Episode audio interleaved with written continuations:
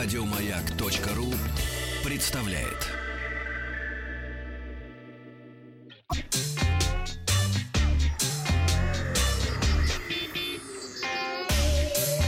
Страна транзистория.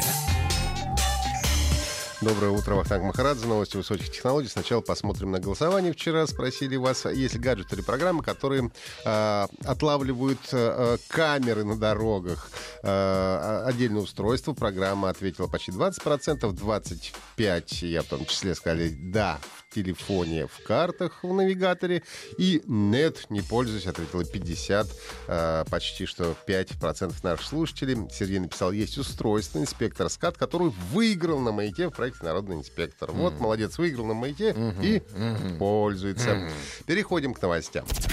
Сегодня в выпуске новый Vivo V17 Neo. Ученые борются с фейковыми изображениями. Мошенники завлекают с помощью платной таргетированной рекламы.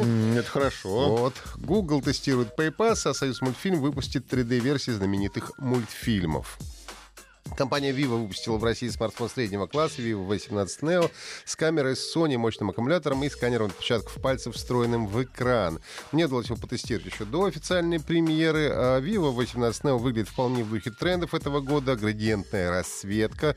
Если смотреть на заднюю крышку смартфона, то под стеклом виден такой переливающийся узор в виде небольших ромбов, которые в компании называют бриллиантовый паттерн. А любопытно, что если посмотреть на верхнюю грань смартфона, то она глубоко фиолетового цвета, нижняя уже зеленоватым оттенком. Внешность смартфона вполне соответствует актуальным флагманам. Единственное, что выдает Vivo 18 Neo не флагманскую модель, это устаревший разъем micro-USB. Даже обидно немного, могли бы сделать уже и нормальный. Под экраном дактилоскопический датчик работает быстро, ложность срабатывания мало, есть возможность гибридной разблокировки по лицу и отпечатку пальцев.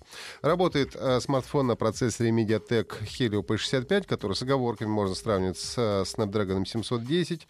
Э, получил 6 гигабайт оперативной, 128 встроенной памяти. Э, смартфон оснащен Super AMOLED экраном, что очень хорошо для смартфона такой ценовой категории. Э, чуть больше 6 дюймов с разрешением Full HD+. Основная камера у смартфона тройная. Главный датчик Sony на 16 мегапикселей, э, на 8 мегапикселей широкоугольник и э, третий на 2 мегапикселя, который э, измеряет глубину э, значит, кадра.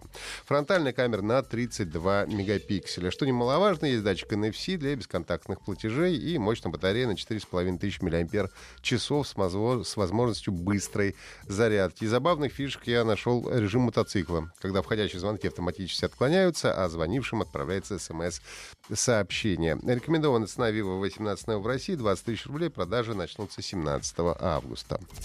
Ученые университета Калифорнии разработали алгоритм, призванный бороться с фейковыми изображениями. Искусственный интеллект э, уже определяет до 95%, э, подвергалось ли исходное изображение обработке или нет. По заверению разработчиков, этот инструмент будет активно использоваться для обнаружения подделок в интернете. Для тренировки сети ей были представлены тысячи оригинальных изображений и их подделок. Одним из компонентов стала разновидность так называемой рекуррентной нейронной сети, которая разбивает изображение на небольшие фрагменты и просматривает их попиксельно. Другая часть пропускает все изображение через серию фильтров кодирования, которые позволяют рассматривать изображение на целостных уровнях. Тем не менее, по словам разработчиков, даже эффективность распознавания в 99% не гарантирует безотказности искусственного интеллекта при распознавании фейковых изображений. Поэтому говорить о победе над так называемыми дипфейками пока еще рано.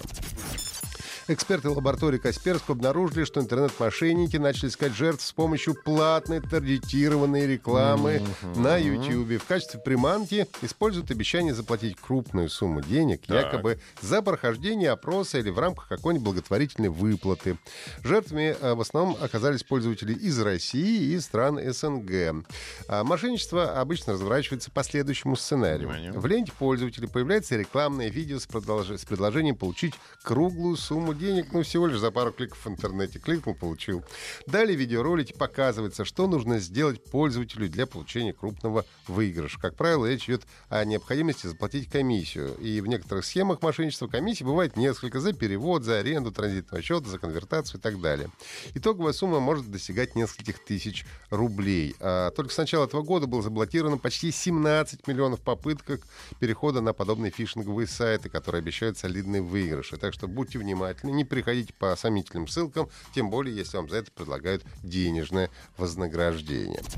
Компания Google приступила к тестированию сервиса э, Play Pass. За фиксированную абонентскую плату пользователи получат доступ к сотням игр и приложений без рекламы. По данным портала Android Police, получившего скриншот сервиса из неназванного источника, за 5 долларов в месяц пользователям будет предоставлен доступ к играм, музыкальным приложениям, программам для фитнес-трекеров и так далее, без рекламы и встроенных покупок. Ранее Apple, напомню, анонсировала схожий сервис под названием Apple Arcade, но подписка для владельцев айфонов обойдется подороже. Пресс-служба Google подтвердила, что сервис действительно находится в стадии тестирования. Дата релиза Play Pass, доступность и список приложений на момент запуска пока что не объявлены. Ну и Союз мультфильм планирует выпустить 3D 3D-версии знаменитых советских мультфильмов «Крокодил Гена» и «Возвращение блудного попугая». Первый, напомню, был кукольный, второй был рисованный. Об этом рассказал художник-постановщик Союз мультфильма. По его словам, все самые известные бренды, такие как Крокодил Гена, Чебурашка, Попугай Теша, уже имеют 3D-версии. А сейчас продюсеры студии думают над вариантами реализации.